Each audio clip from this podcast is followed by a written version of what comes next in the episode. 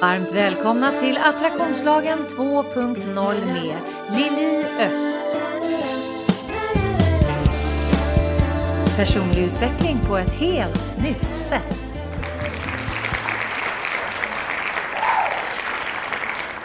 Varmt välkomna till podden Attraktionslagen 2.0. Det är Lili som sitter i studion och idag är det en favoritonsdag eftersom jag har en gäst. Och i studion är studion, ja vi sitter över Zoom, det nya normala så här i coronatider.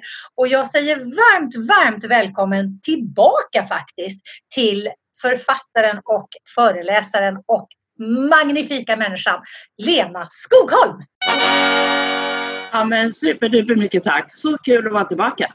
Ja men det är jättehärligt. Förra gången så satt vi ju, alltså jag var ju tvungen att typ klippa ner våran vårat poddavsnitt hundra gånger för att vi, vi bara förlorade oss för att det är så otroligt intressanta ämnen vi pratar om och både du och jag brinner ju för det vi gör så att det är lite lätt att tappa, tappa farten, inte för att tappa farten men tappa tiden.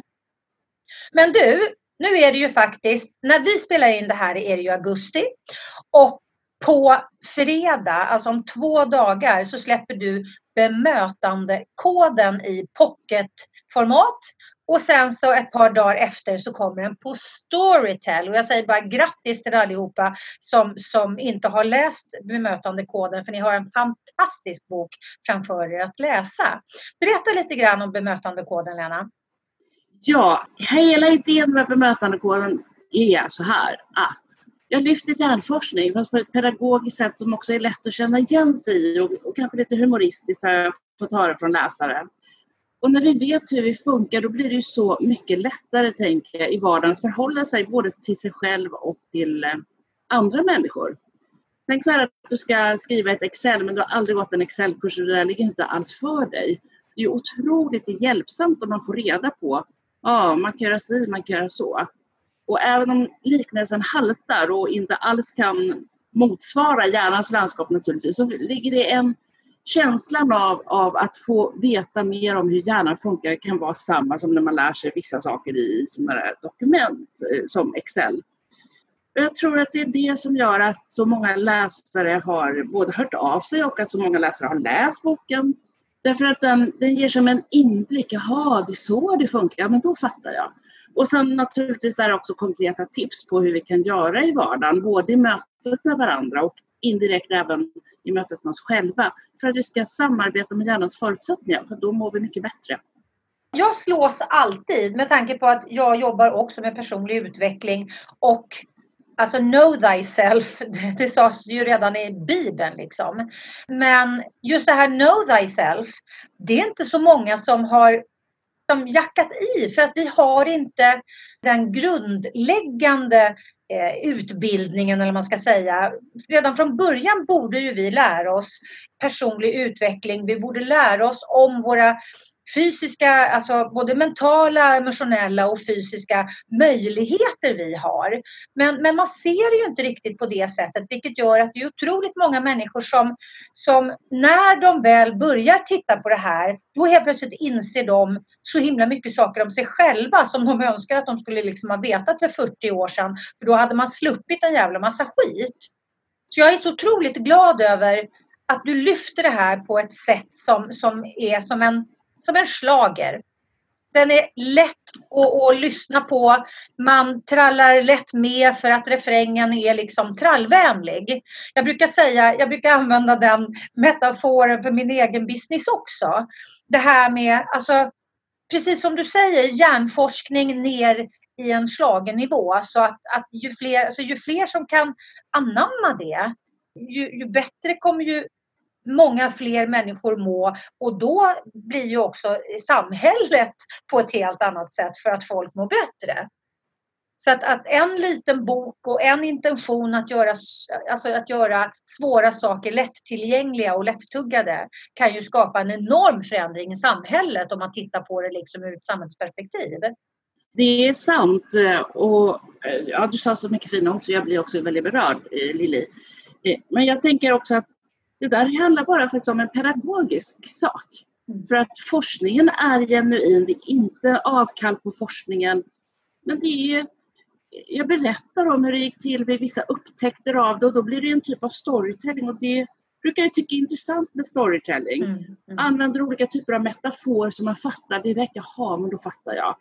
Som sagt utan att göra avkall på avancerad hjärnforskning och det är det som jag tycker är så häftigt. Att det, det handlar bara om hur vi presenterar en pedagogisk sak mm. för att kunna använda sig av den här nya forskningen i sitt liv och praktisera det i vardagen. Om man tittar på samhället idag så tänker jag så här. Alla vi vet och känner till att den stressrelaterade psykiska ohälsan till exempel har ökat enormt. Ja, okej, okay, vad är det då? Stressrelaterad, okej, okay, det handlar om stress. Okej, okay, vad är stress? Ja, stress är en förslitningsskada på hjärnan. För när vi stressar för mycket så får gör hjärnan får stryk helt enkelt och orkar inte fungera så bra som den gör utan stress. Jag misstänker att alla vi någon gång har känt så här, gud det bara står helt still i huvudet eller det är helt fullt i huvudet, det går inte in en enda sak till. Och där har vi ju känslan av när vi har stressat för mycket och hur hjärnan börjar stänga ner. Och tittar man på arbetsplatser så är det ju superbra för man, man har ju många arbetsplatser har i alla fall genomgångar för hur vi inte ska få förslitningsskador i rygg eller nacke och så vidare. För att man fick mycket förslitningsskador där tidigare. Och det får ju en del även idag naturligtvis. Men vad är största risken att få förslitningsskada idag i, i, mm, kroppen på oss? Det är ju hjärnan. Heureka! Vilken bra paketering! Ja, ja, ja. Förlåt, jag kan bara hålla med. Jag förstår inte, det här är ju vi har pratat om stressrätt och, och psykisk ohälsa så länge så jag är bara förvånad att ingen mer lyfter faktiskt på det här sättet eller att det riktigt har kommit högt på agendan och blivit en prioriterad fråga. Mm. Därför jag menar på att man behöver ha ergonomigenomgångar som det ju heter när man kollar för att man inte ska få förslitningsskador för rygg och nacke och sånt där. Även för hjärnan. Ja. Och det är det som jag också vill med bemötandekoden att vi ska samarbeta med hjärnans förutsättningar. Det är grejen. För när vi gör det då kommer hjärnan så att säga stödja och stärka oss och samarbeta med oss. Men när vi kör över den, då får inte hjärnan någon chans.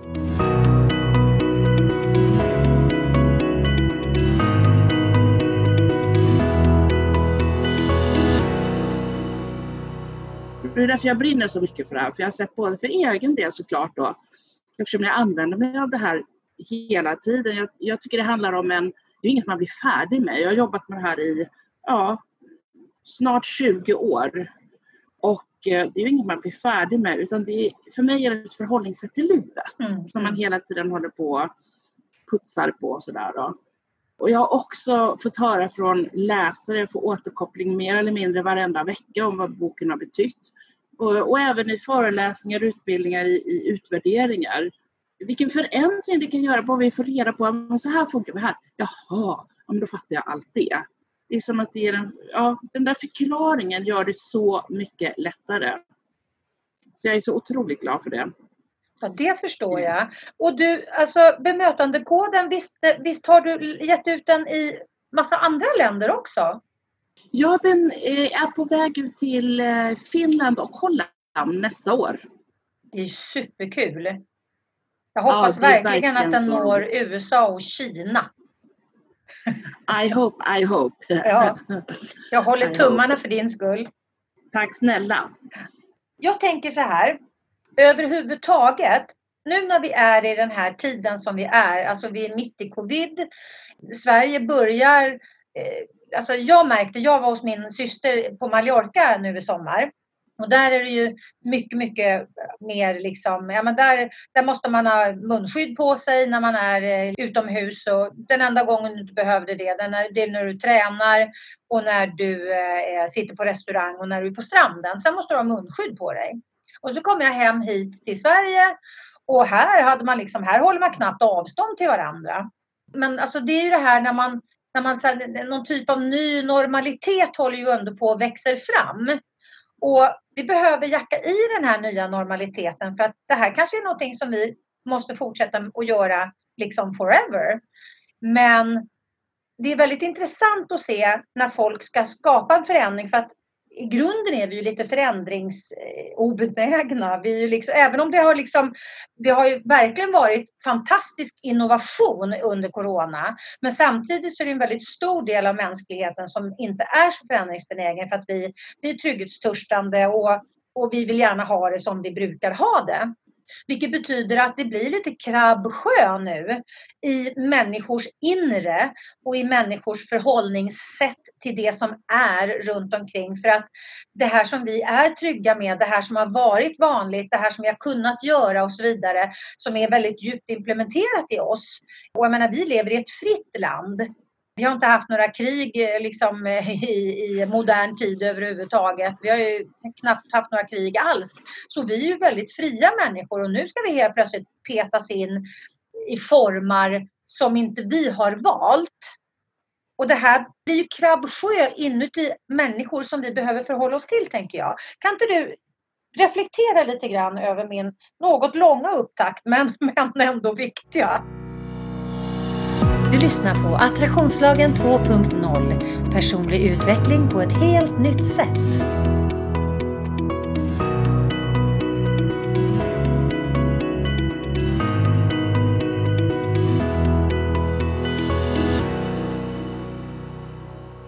Det första jag tänker så här, vi är biologiskt programmerade att inte vilja ha förändringar. That's it, så det är ingen värdering i det. Eh, det är inget eh, att man är mer framåt eller mer det eller mer det. Sen kan vi vara lite olika. Men generellt sett om man tittar på hjärnan, hjärnan går på energi. Tar det energi med förändringar? Ja, det gör det, för då måste vi göra nya mentala kartor. Det tar energi. Mm. Var det svårt att få energi för våra förfäder om vi backar tusentals år bakåt? Ja, det var det, för man visste aldrig när man skulle få mat nästa gång. Så allt handlar, spara på energi för du vet aldrig när du får mat nästa gång. Det är grunden, det är grunden. av allt. Ja, ja så det, mm. vi får acceptera att vi, vi, vi är så biologiskt programmerade. Skulle det sen hända så att man vinner 12 miljoner på Lotto, ja det kanske är en förändring man gillar helt enkelt. Eller om det är förändringar som vi själva är med om att skapa. Liksom, nej, jag vill nog kanske byta jobb eller jag vill göra det och det och det. Då är det en förändring som kommer inifrån oss själva som vi bygger upp. Då, kan vi, då känner vi oss pepp och inspirerade. Men när det är förändringar som kommer utifrån som vi själva inte vill ha och de känns inte alls så roliga. Ja, men då är det, hjärnan skriker bara stopp och belägg. Så där har vi första utgångspunkten. Okej, okay, och som situationen ser ut nu, ja det har ju inte undgått någon att eh, det, det tär ju på oss alla, det här samhället. Och vi blir vi reagerar olika, en del med lugn, en del blir stressade, en del tycker det är jättejobbigt att jobba hemma, andra tycker det är skönt. Vi är olika. Oavsett tänka hur vi är, så i de här tiderna och jag skulle även säga generellt sett i den tid vi lever i, även bortom covid. För att det, det, som jag tänker går inte att spekulera i covid. Just idag ser det ut som det gör, imorgon vet vi inte hur det ser ut. Nej. Och det tycker jag också är ett skönt sätt att, att för att tänka att åh gud, nu får vi leva med det i ett år till. Jag orkar bara inte. Men det räcker, vi kan ta den här dagen, för vi vet ingenting hur det kommer att bli. Eh, men ställer vi det i ett större perspektiv så tänker jag att vi lever i en samhällstid där det är mycket instabilitet och snabba förändringar på ett sätt som det aldrig varit i historien. Mm. Och då tänker jag, om jag går tillbaka till min farmor, hon föddes 1898 i Fjugesta hon hade sina fem syskon, mamma, pappa. De gick i skolan fem, sex år. Att läsa vidare fanns inte på kartan hur mycket min farmor gärna än ville det. Nej, för det var prästen och lärarens barn som läste vidare. Så var det med det. Alltså det var ju det var, det var som upplöjda spår för var och ens liv. Alltså, det gick ju inte åt så mycket energi att hålla på och tänka på annat då, för det var att följa det där spåret. Mm. mm. Tänk dig en en liten segelbåt, en jolle på en damm eller en liten insjö. Ja, då styrde man sin segelbåt, sitt liv, på den här insjön. Det hände inte så mycket, det var inte så mycket intryck utifrån. Det var väl någon tidning man läste, det fanns ju inte ens radio då. TV absolut inte, inte, så, inte allt som vi har i, tekniska, i den tekniska utvecklingen. Ja, det var inte så mycket utifrån som pockade. Och man styrde fram där i lugn takt. Om vi jämför med hur det ser ut idag. Herregud, det är ju som att vi med vår jolle på ett stort hav där det blåser en hit, en dit, en hit, en dit och man bara så gungar med. Med det sagt så tänker jag så här, idag krävs det för att vi ska må bra. Det krävs att vi har ett mycket starkare inre. Att vi håller fast vid rodret på ett starkare, tydligare sätt för annars så åker vi med hit och dit på livets hav. Mm, mm. Och det tycker jag är utmaningen för vårt samhälle, för oss som individer. Och jag menar även på alla olika typer av nivåer i samhället, för det är inte bara en individsak, men att förhålla oss till detta. För samhällen består av människor och ett samhälle är så starkt som människorna är. Ett samhälle är så starkt mentalt som människorna i samhället är. Mm, mm. Och därför tänker jag, det är ju, det är ju människorna som är resursen. Ja. Och då tänker jag att vi behöver ha ett mycket starkt inre för att kunna hantera det som händer på livets hav med alla kastvindar hit och dit. För att inte bli förlorade. Och egentligen då ge bort vår egen fria vilja mm, mm. till kastvindar som kommer en här och en där. Så jag tänker att bygga det där starka inret, då är vi också mer ehm, eh, förberedda när det kommer förändringar. För när det kommer en förändring, jaha, då kommer det en kastvind till. Mm. Okej, men jag har mitt starka inre. Mm. Och med detta sagt så handlar det inte om att vi, vi inte tycker det är jobbigt, för det kan vara jobbigt ändå. Och sen tycker jag det handlar så mycket om hur vi förhåller oss till, och det här vet jag, det är inte så lätt. Det vet jag verkligen. Men vi har, på något sätt har vi ett val. Det vill säga, det dyker upp ett hinder framför oss. Antingen så kan jag tänka om det är väldigt logiskt, ja nu har det här hänt. Det är så här, ett, två, tre. Vad kan jag göra åt saken? Det är ett sätt att tänka om det, det är ett visst perspektiv eller en attityd. En annan attityd är så här, åh herregud, nu har det här hänt också. Typiskt, allt ska drabba mig. Åh, oh, gud, det här kommer gå åt helvete. Åh, oh, vad jobbigt. Alltså då har vi plötsligt två problem skulle jag säga. Mm. Vi har dels vår tolkning av situationen som blir ett problem som tar massa energi från oss. Kanske i en livssituation där vi inte har supermycket energi hit och dit. Och man hänfaller till just den typen av fokusering. Exakt, mm. exakt. Därför tänker jag att det är ett förebyggande arbete med den här inställningen att, att samarbeta med sin hjärna, att bygga starka hjärnmuskler som jag tänker. Därför att när vi är helt plakat, då orkar vi inte hålla på med det, då bara vi flyter med. Mm. Så för att kunna hålla i rodret på det här havet, då, då krävs det de där, ett starkt inre. Behöver du hjälp med att sortera i ditt liv? Kontakta mig på www.liliost.se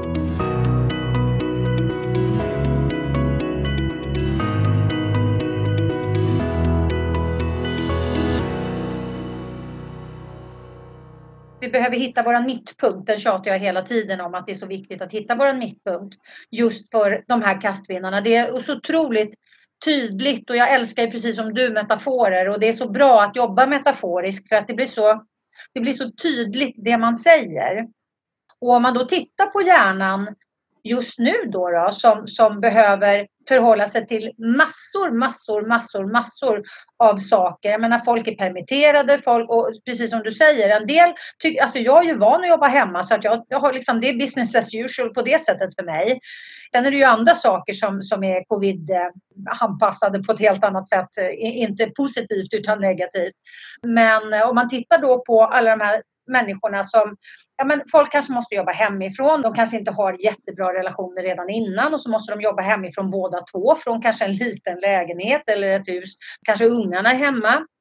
En del människor kanske lever som singlar och eh, behöver sitta hemma och jobba. Man har ingen att spegla sig i överhuvudtaget.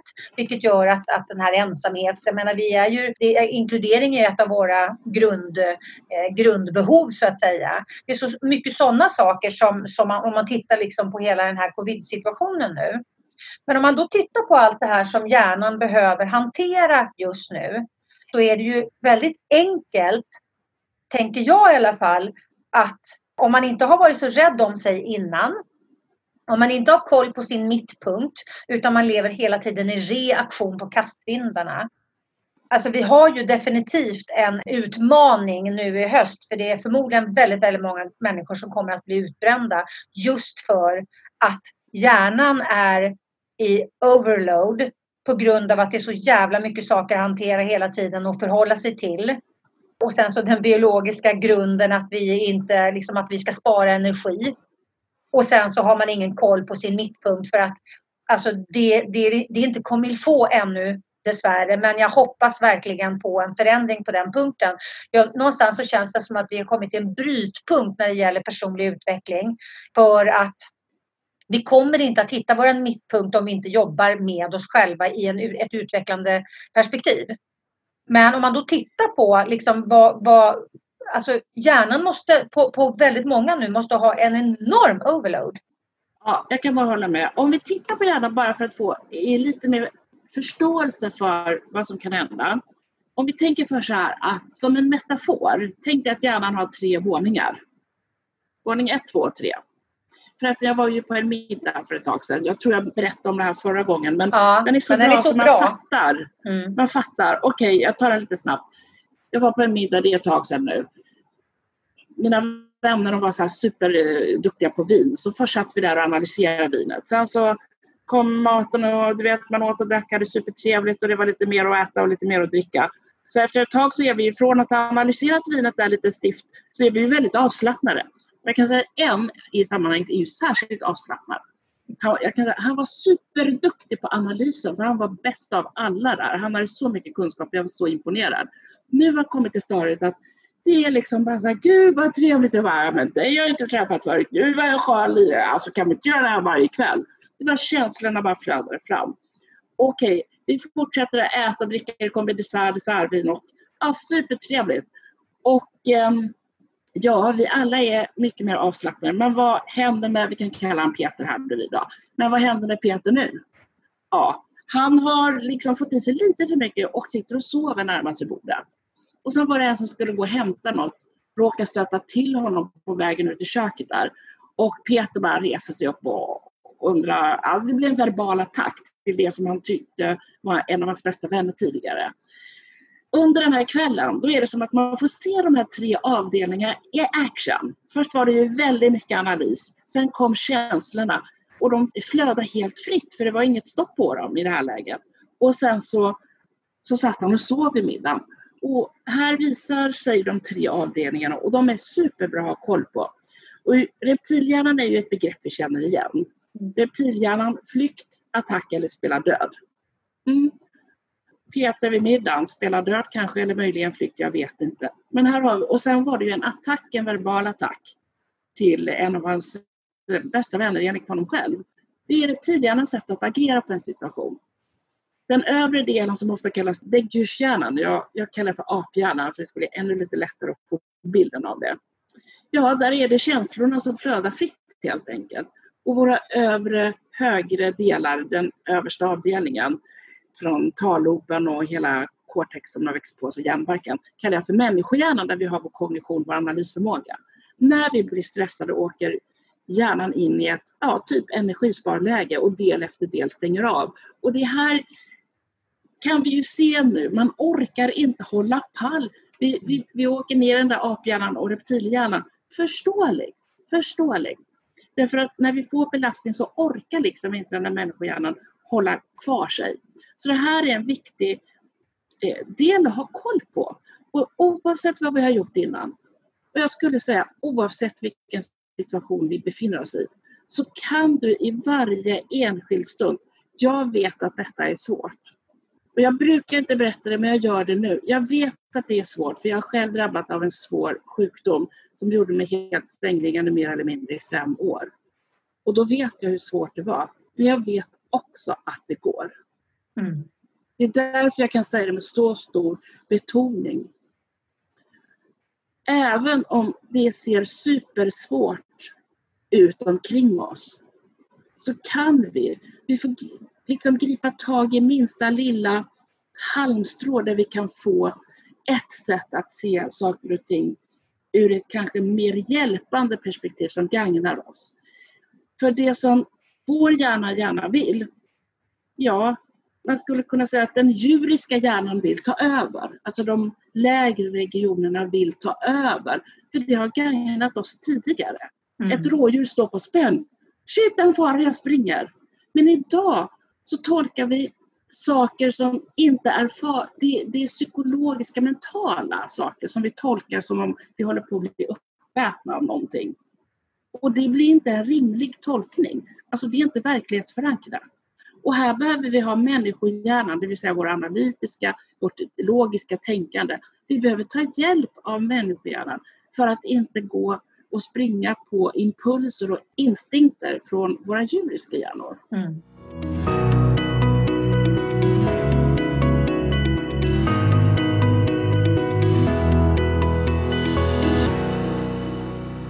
Hjärnan ser ju likadan ut, eller hur? Hjärnan ser ju likadan ut som den gjorde för, för hundratusentals år sedan i, i uppbyggnad. Men det är eh, samhället ja. och miljön som, som ja. ser annorlunda ut. Men, men vi förhåller oss till saker, alltså fiktiva hot på samma sätt som om det skulle vara en sabeltandad tiger. Ja. Mm. Det som också är så intressant eh, om vi tittar på basuppbyggnaden av hjärnan, sen är ju detta naturligtvis mer komplicerat och man kan fördjupa sig, men i vardagens beteende och även känsloreaktioner så är det lätt att känna igen sig i detta. Vi bara tittar på den där middagen, det var ju uppenbart de här tre olika avdelningarna. Okej. Okay. En annan superviktig sak att ha koll på i dessa dagar, det är att vi har ju, vi har ju känslor naturligtvis, men vi har faktiskt två olika system som styr våra känslor. Ett som styr våra positiva känslor och ett som styr våra negativa känslor. Sen är det ju lite... All, överallt i hjärnan finns det ju olika typer av reaktioner vid känslor. Men här har forskare sagt att vi har på vänster hjärnhalva ett system som är mest aktivt när vi har positiva känslor och ett på höger hjärnhalva som är mest aktivt när vi har negativa känslor. Hjärnan är som en muskel. Alltså om vi tränar den så blir den större och starkare. Man pratar om plasticitet ja, vad är det då? Men om man tänker elastiskt, det vet vi ju. Ett resårband är till exempel elastiskt. Mm. Man, man drar ut och sen åker det tillbaka. Men plastiskt betyder så här att om ett resårband skulle vara plastiskt, ja men då skulle man dra ut det och sen skulle det inte åka tillbaka. Precis. Det blir som man formar det helt enkelt. Och sån är hjärnan. Den blir som man formar den. Den är plastisk. Det betyder att varje gång du tänker en tanke om att uppskatta någonting, eh, vara tacksam för någonting, se det goda hos den du möter, säga ett vänligt ord. Allting som ger en liten, liten gnista till någon typ av positiv känsla, då tränar du solskenshjärnan. Mm. Och vice versa.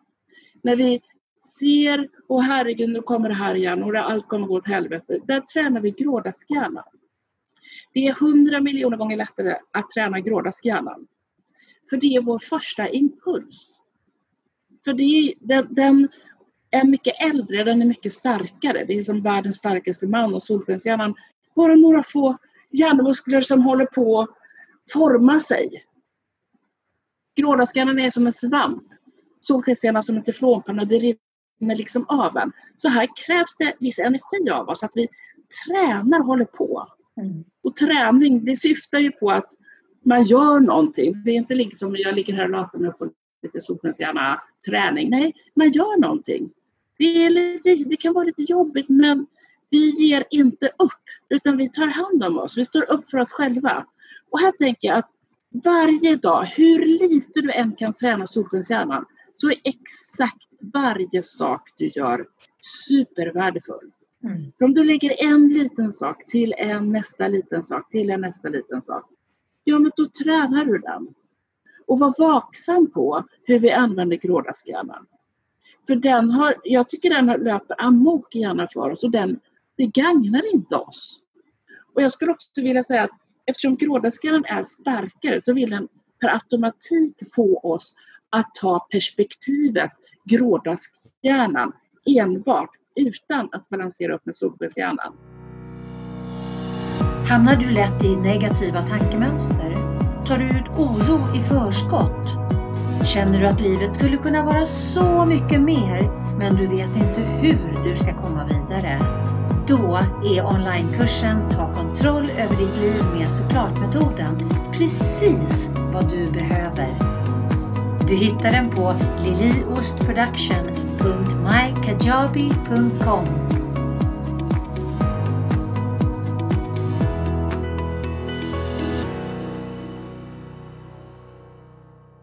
det verklighetsförankrat? Nej, det blir inte ens det. Det blir en verklighetsförskjutning åt det negativa hållet. Att måla upp alla faror som det värsta som har hänt. Mm. Och allt kommer gå åt helvete. Det är, det är inte verklighetsförankrat. Så det handlar om att justera bilden så att det faktiskt blir mer verklighetsförankrad. Det blir ju tolkningar. Har man en alltför aktiv grådaskhjärna så blir ju tolkningarna utifrån det perspektivet hela tiden. Så att man läser ju gärna in negativa saker där det egentligen inte finns en negativ intention. Exakt så. Exakt så. Och när vi blir trötta och stressade, ja det där energisparläget slår ju på. Människohjärnan åker in i en typ av stressdimma och slutar fungera så bra. Och tyvärr drar den ju med sig lite av solskenshjärnan. Mm. För vem orkar vara så här glad och positiv när man är supertrött? Det gör man ju inte. Jag pratade med min syster på telefon för ett tag sedan. Hon sa det så himla bra. Hon, sa så, hon hade så mycket omkring sig. Det här var innan covid och sådär. Men hon hade supermycket omkring sig. Och så sa hon bara så här. Ja, jag är medveten om att jag är glad men jag orkar inte känna det. Och Ja, jag tycker det var så bra. himla bra. Visst är det bra? Ja, Jag jättebra. är medveten om att jag är glad men jag orkar inte känna det. Nej. Och det där kan man faktiskt också, jag har använt mig det där som lite pepp efter det för jag tyckte det var så himla bra. För ibland orkar man, man är så trött, man orkar inte känna att det där är bra och man orkar inte hålla på och vara tacksam och allt det där. Och då kan man tänka sig, jag är medveten om att jag har det bra men jag orkar inte känna det just nu bara. Och om man tittar på det, jag älskar ju eh, David R. Hawkins Map of Consciousness. Och om man tittar just på den saken som du sa nu, det är ju att gå upp i acceptans. Eh, om man tittar på det ur ett energiperspektiv och pratar liksom ett kvantfysiskt perspektiv. Att då gå upp i acceptans. Ja, jag är glad men jag orkar inte känna det. Det är ju istället för att åh gud jag är så glad men jag orkar inte känna det. Det är ju liksom, då har du inte gått in i acceptans utan då är det helt plötsligt en brist att vara glad. För att bristen är att du inte kan känna att du är glad. Men bara att gå upp i acceptans, det är ju hans Map of Consciousness, jag vet inte om du har sett den.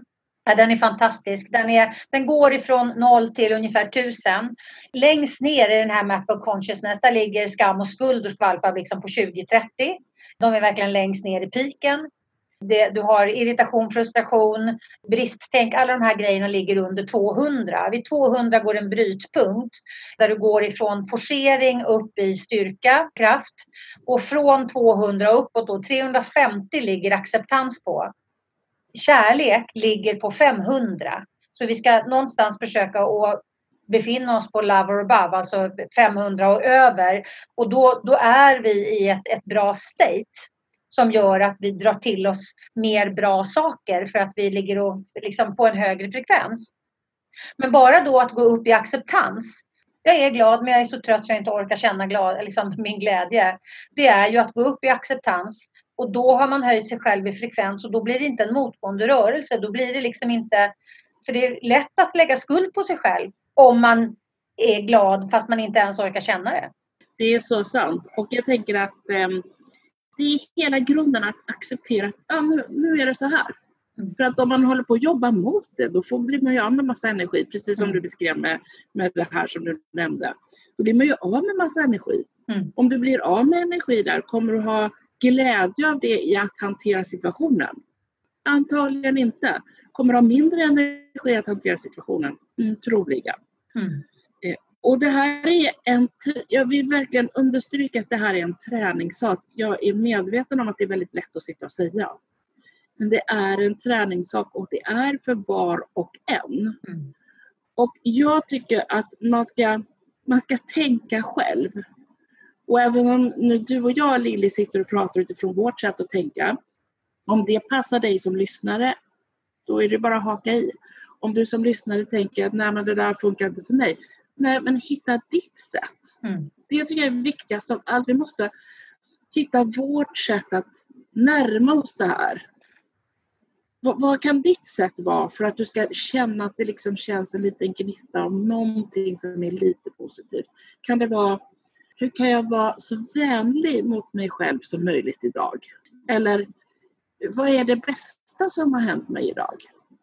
Oavsett vad som har hänt. Ja, det bästa kanske var att jag åt faktiskt en lunchen var rätt god i alla fall. Är det en riktigt hemsk dag? Ja. Att ha två ben att gå på och två armar, två händer. Det är ingen liten sak. Nej, verkligen inte. Men vi glömmer ju av det för vi är så vana med det. Att återupptäcka det som vi har blivit så vana med. Mm. Eller en riktig hemsk dag. Vad är det minst dåliga idag? Mm. Det är att jag börjar tänka på det som ändå var minst dåligt. Och kanske det var lite bra. Men det känns bra. Så man behöver hitta sin ingång. Och det kan, ingången kan vara också olika för olika dagar. För det beror på hur mycket energi man har. Hur mm. man orkar tänka. Men nyckeln är att inte ge upp. Hitta sin ingång tycker jag är superviktig. Så man inte bara mm, negligerar då och tänker att Åh, nu håller de på att prata om det där och det där igen. Nej, utan hitta din ingång.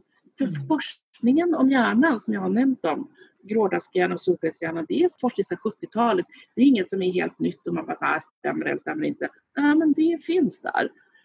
Och vi har, det är också så belagt att vi har möjlighet att träna de här sidorna hos oss.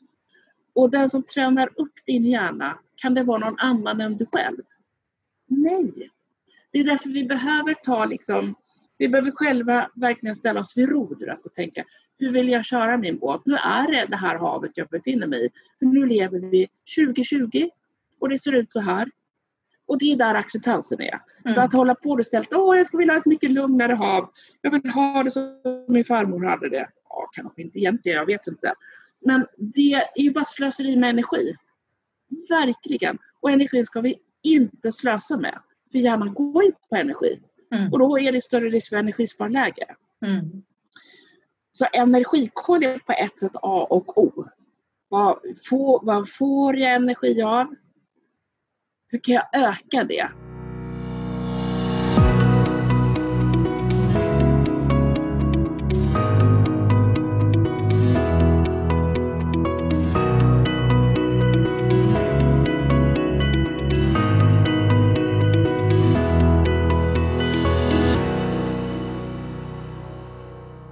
Jag brukar tänka så här att hus ska man ju hålla på att energideklarera, vilket är superbra för man ska ju se till att täta fönster och allt möjligt för att inte slösa på energin och så ska man ha en väldigt bra energikälla. Jag tycker vi ska energideklarera människor. Mm.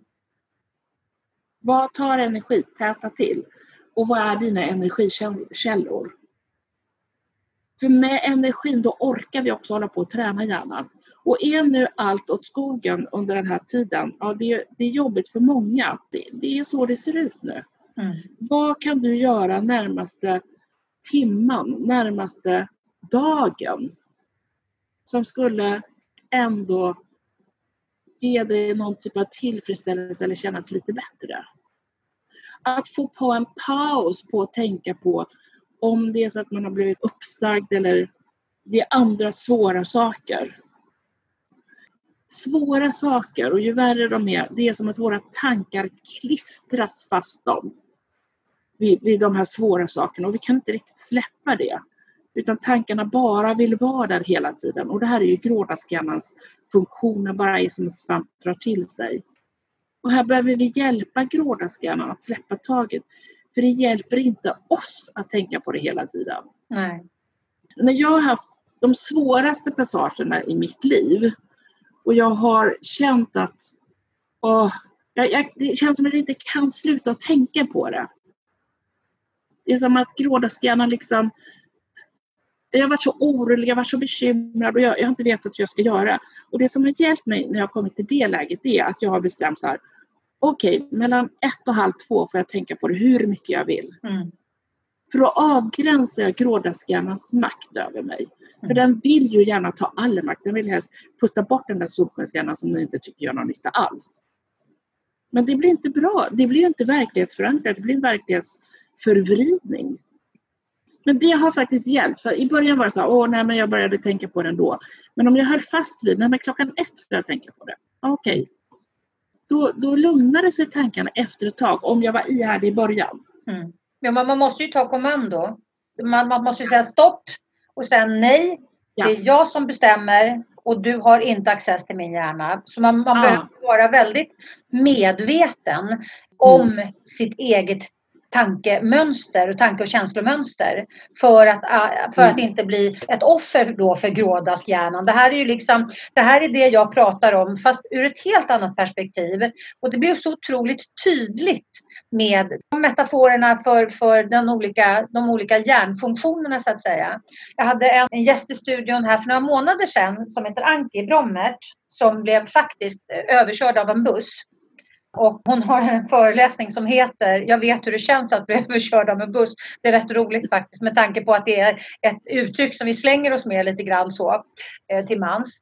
Men hon berättade, hon gjorde exakt samma sak. Alltså hon hade typ så här sex bäckenbrott och vet, hon var ju helt jävla demolerad. Idag så är hon ju liksom, hon yogar och hon rider och hon grejer och hon donar. Hon är otroligt fysisk, eh, fantastisk kvinna. Men just det där att hon bestämde också sig för, hon fick grina på morgonen mellan 8 och 9 och sen så fick hon göra det på kvällen mellan 7 och 8 eller vad det var. Det var liksom det var då hon fick ömka sig själv och, och tycka synd om sig själv och tycka livet sög och att det var jobbigt och så vidare. Men sen så däremellan så, så tillät hon sig inte att låta grådaskhjärnan ta över. Mm. Och det är ju Det så är- liksom, när vi hamnar i situationer så behöver vi vara medvetna om att vi har ett val till att faktiskt styra våran hjärna. För att när vi inte tror att vi har ett val, ja men då tar ju grådaskhjärnan över.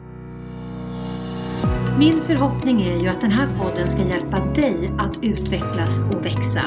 Och har du frågor som du vill komma vidare i och som du vill att jag tar upp i podden, mejla mig på lili.liliost.se. Så är det ja, så är det. Och den, eftersom den är så stark så behöver vi ha ett riktigt bra motjärn mot den. Och om man tittar på en situation, eh, för man kan ju välja, eh, ibland kanske, jag kan säkert ha gjort det, att man kan välja sig, ja men det här är ju hemskt, måste ju alla inse. Mm, det är lätt att tänka så. Samtidigt, om vi tittar nu på situationen som vi har med covid nu, har vi olika typer av reaktioner mot det? Mm. Ja, det är uppenbart. Det är uppenbart. Om vi tar en annan sak som händer. Man kan bli av med sitt jobb. Det kan vara sjukdomar av olika slag, eh, svårigheter, eh, sjukdomar med anhöriga, annat.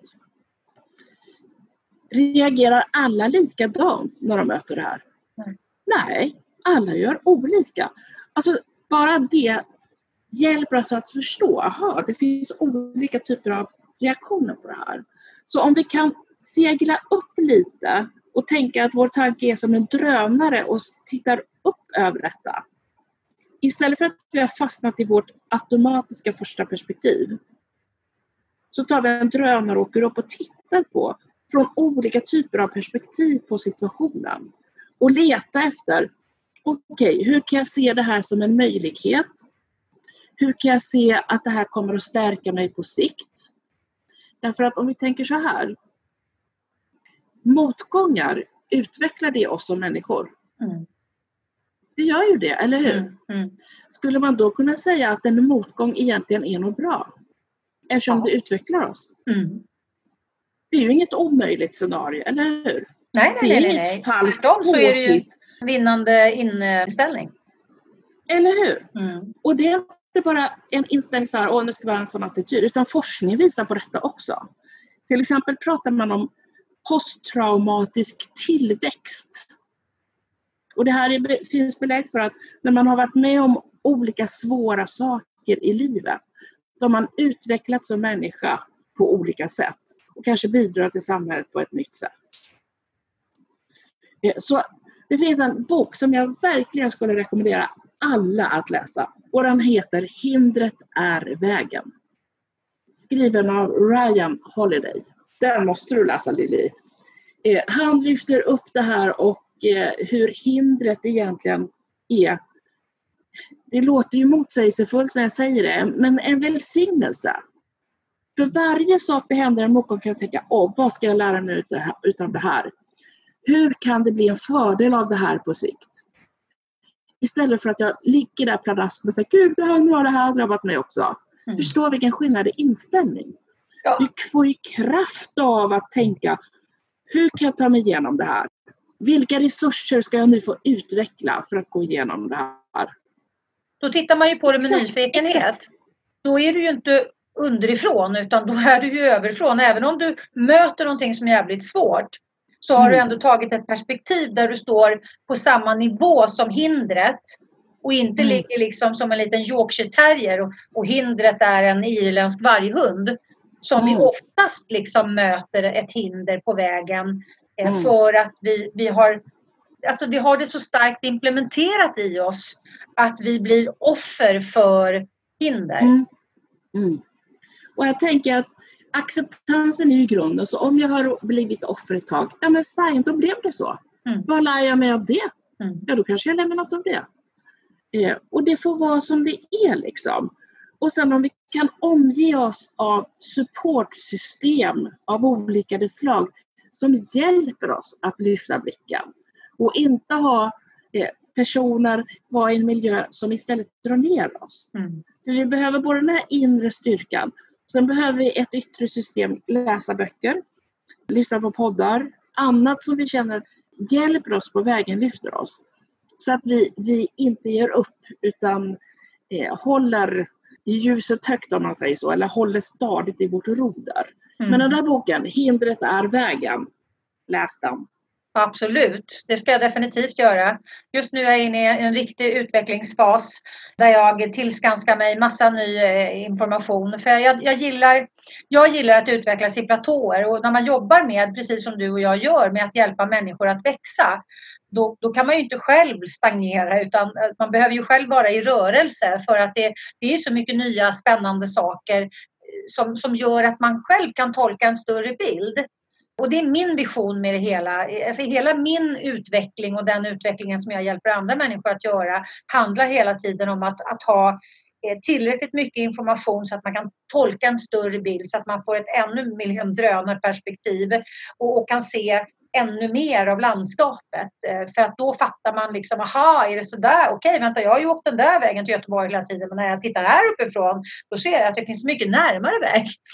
Så att, att, liksom, att lära sig att, att, eh, att titta på saker på ett helt annat sätt. Men jag tänker att det här är otroligt intressant, tänker jag, med hur vi har fastnat i en form av hur vi tror att det, att det är att leva som människa.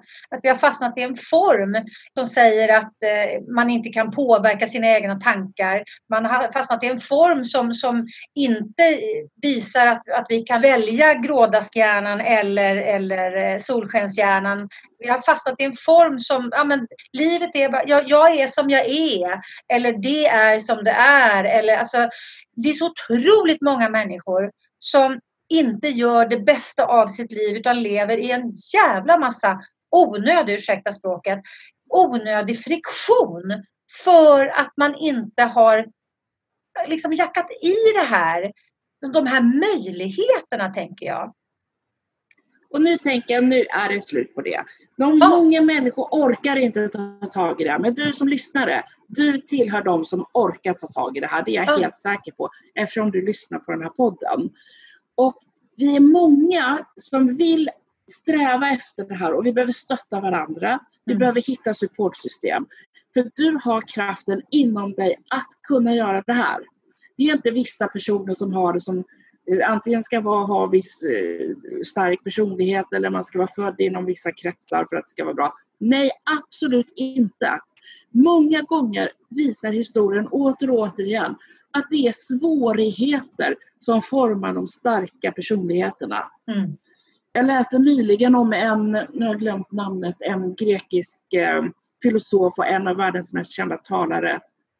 Demo någonting. Okej, han är känd för att han är han räknas som världs, en av världshistoriens största talare. Vad föddes han med? Talfel! Alltså är inte detta... Fan, alltså jag ryser när jag säger det. Mm. Därmed sagt att vi alla, du och jag, har ett frö inom oss till att utvecklas. Mm. Och det här tror jag vi kan känna i vårt hjärta, i vår själ att det, det känns liksom rätt. Mm. När vi tänker så. Och vänder vi oss till forskningen så säger den samma sak. Och om vi vill titta på forskningen vad gäller hur vi tolkar saker. I mitten av hjärnan finns en del som heter insula. Jag behöver inte lägga namnet på min, minnet. Ibland tänker jag det som insidan för lättare att komma ihåg det. Insula, tänk att längst ner i insula sitter första sekreteraren. Hon skriver ner allt som händer i kroppen. Andra sekreterare sitter lite högre upp, skriver ner alltså alla sinnesintryck vi får utifrån och slår ihop det med, med signalerna från kroppen. Sen skickas denna rapport upp till tredje sekreterare som funderar hur ska vi tolka de här sinnesintrycken och kroppens läge? Ja, då kommer vi en tolkning från människohjärnan här, då kan vi tänka oss. Och detta, den rapporten skickas sedan upp till dig. Du ska tolka det så här. Ett exempel på hur det kan bli. När jag var liten, eh, vi hade hund i, i, olika perioder och när jag var 11 år så kom jag som vanligt hem. Efter skolan satte mig på köksgolvet och skulle klappa Cathy, vår hund, en blandras med, som var svart eh, med svarta stående öron och eh, det var lite spets i henne så svansen var sådär uppe på slutet. Jag gjorde det varje dag men den här dagen så högg hon mig rakt i ansiktet. Två millimeter från ögat och det gick hål och det var, så det kunde ha gått illa men, men det gick bra utifrån omständigheterna. Men jag fick åka in och ta stelkrampsspruta och, och eh, tyvärr kunde vi inte ha kvar Katty och så vidare. Eh, och vad blev jag efter det? Ja, jag blev ju hundrädd naturligtvis. Mm. Eller för mig var det i alla fall naturligtvis. Eh, kanske inte för alla. Sen ja, blir man vuxen, får barn, det fick jag. Eh, vilket jag är väldigt glad för. Och eh, då tänkte jag, får inte föra den här hundrädslan vidare så jag försökte skärpa mig. Hur som helst, min dotter älskar ju sen hundar och ville supergärna ha hund. Oh, hur skulle det gå med mig som var så hundrädd? Men hur som helst, jag råkade lova att vi skulle kunna ha en hund då, men inte större än cocker spaniel. Sen vid något litet svagt tillfälle så hade jag ändå lovat. För hon hade ju en favorithund. Det var en mastiff. Och den hade hon önskat sig hon var sju år. Och mastiff för dig som inte vet vad det är för hund. Det är de där superhöga som man behöver inte böja sig när man ska klappa dem. Väldigt ergonomiska hundar kan man tänka sig. Ha, hur som helst, vid ett lite svagt ögonblick så hade jag råkat lova den där eh, mastiffen jag kan säga att hon har väldigt bra övertalningsförmåga, dottern, och eh, ja, man älskar ju sina barn. Hon sa så här, det här blir jättebra KBT-träning för dig. ja, hur som helst. Förut, vi bor här i närheten av en skog och förut när jag gick omkring i skogen så det går så mycket hundägare nämligen här och de är inte alltid kopplade de där hundarna. Så jag hade ju stenkoll på, hundrädd som jag var, om det var någon hund i närheten om den gick lös. Och så plötsligt så såg jag en hund 300 meter bort. Ha, typiskt tänkte jag. Och så min blick var ju fastnaglad på den här hunden. Kom jag närmare, den var väldigt, väldigt stilla. Kom jag närmare, närmare, närmare, den var prickstilla. Plötsligt ser jag att det var visst en buske och ingen hund. Alltså stenar och buskar omvandlades till hundar på något magiskt sätt när jag gick i skogen. Sen så fick vi de här hundarna och ett tu tre så sitter jag där i soffan med mastiffen vid ena sidan och, och cockerspanieln i knät och tycker att hundar är supermysiga. Ny tolkning, eller hur? Mm. Mm. Om jag går i skogen och ser någon hund och bara så här, åh, undrar vad det är för ras, undrar vad det är för personlighet hunden har, undrar vilken relation matte och, eh, eller husse och hunden har. Alltså jag tänker helt annorlunda om samma situation. Mm. Det, det vill säga att det är samma situation men min tolkning kring den är ju motsatt. Mm. Från rädsla till kärlek. Mm, mm, mm, och det här visar på, ett exempel på att varje situation vi är med om finns massvis av tolkningsmöjligheter. Och då tänker jag så här, eftersom vi inte vet vilken tolkning egentligen som är sann. För det finns egentligen ingen som är 100% sann. Vi har en subjektiv tolkning utifrån våra erfarenheter och hur vi funkar som människor. Men eftersom ingen är 100% sann kan man inte välja den tolkning som gagnar en själv mest. Gagnar en själv och situationen mest. Gagnar en själv, situationen och den andra mest. Mm. Ja, varför inte? Du lyssnar på Attraktionslagen 2.0 Personlig utveckling på ett helt nytt sätt.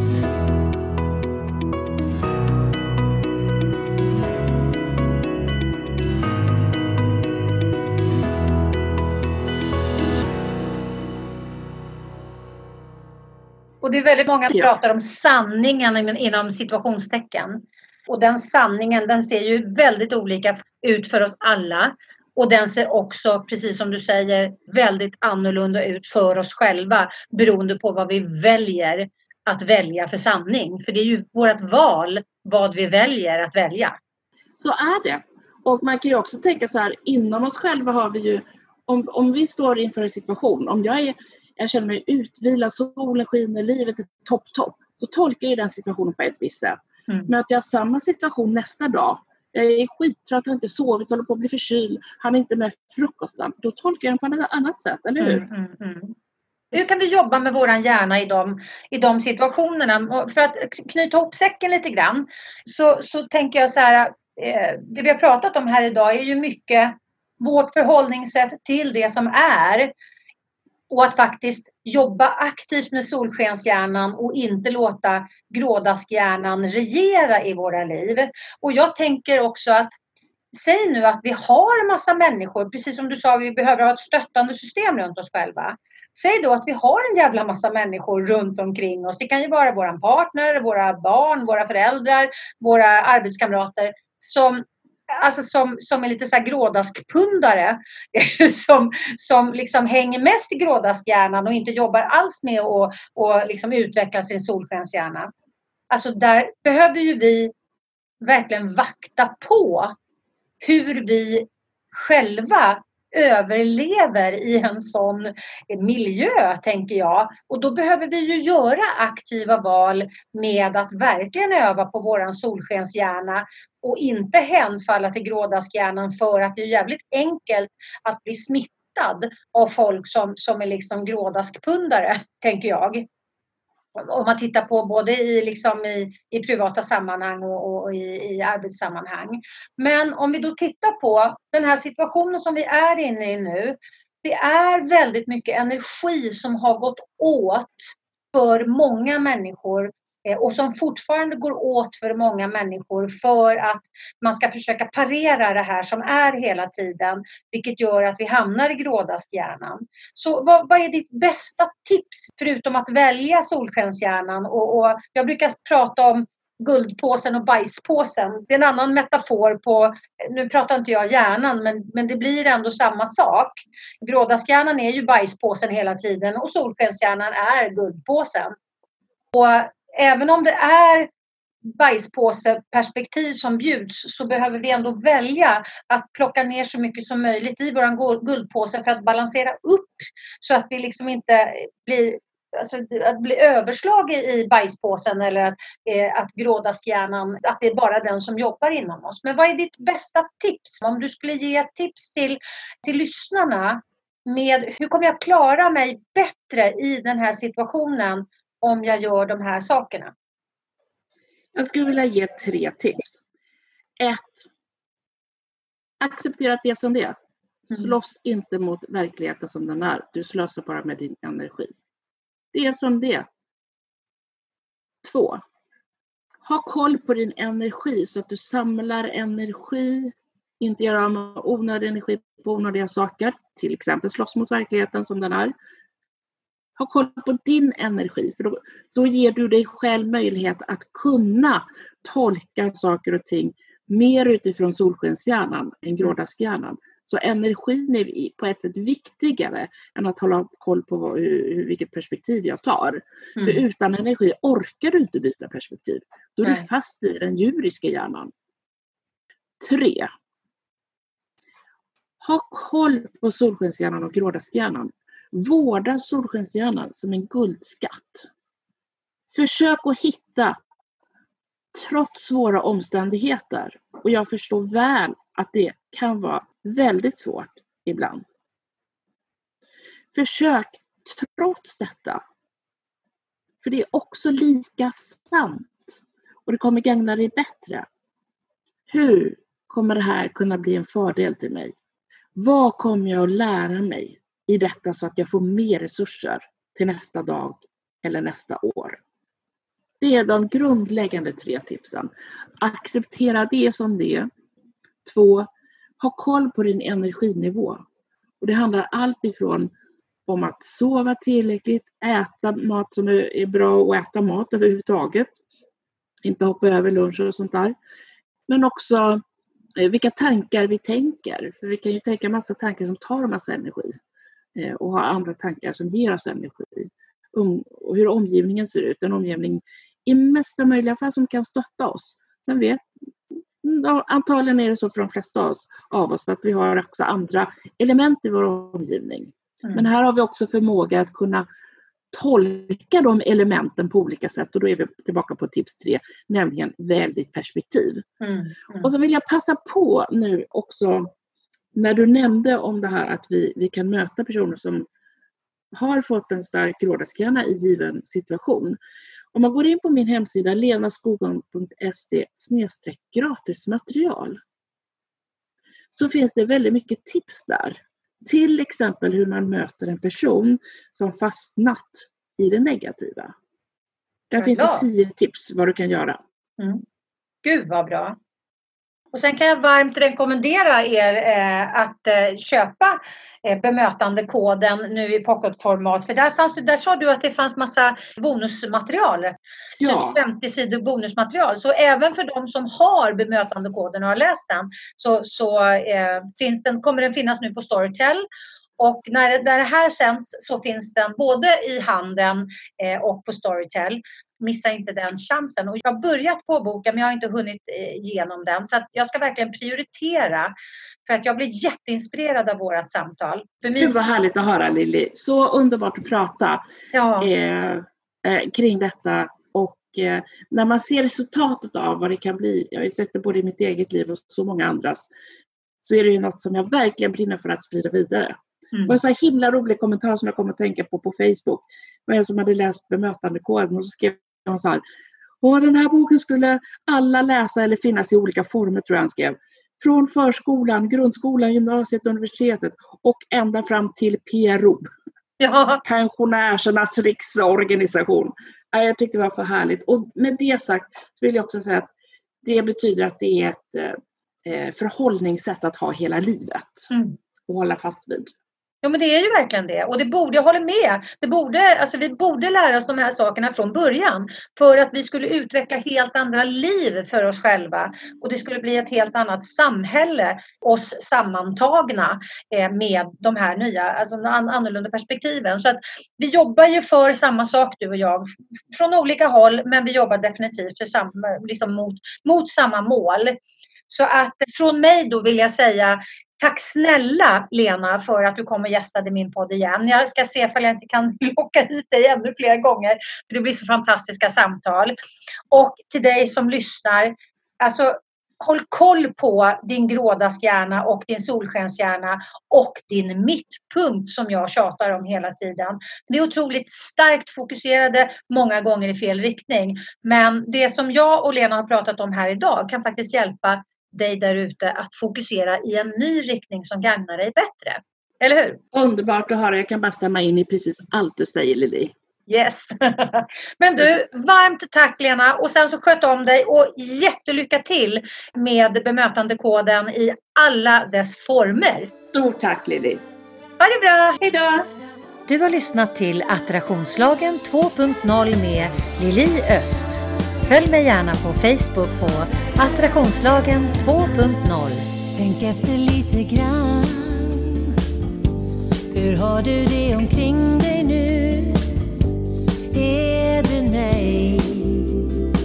Är du nöjd med det du har?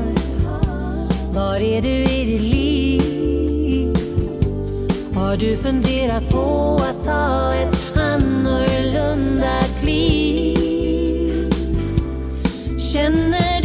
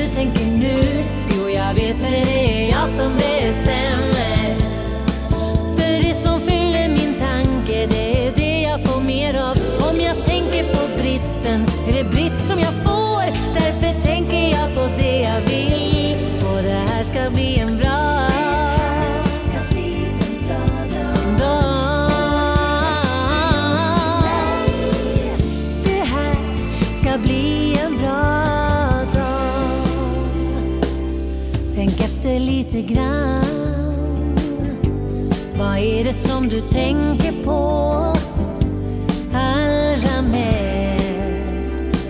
Det du har eller inte har. Vem är du i ditt liv? Och har du tagit rodret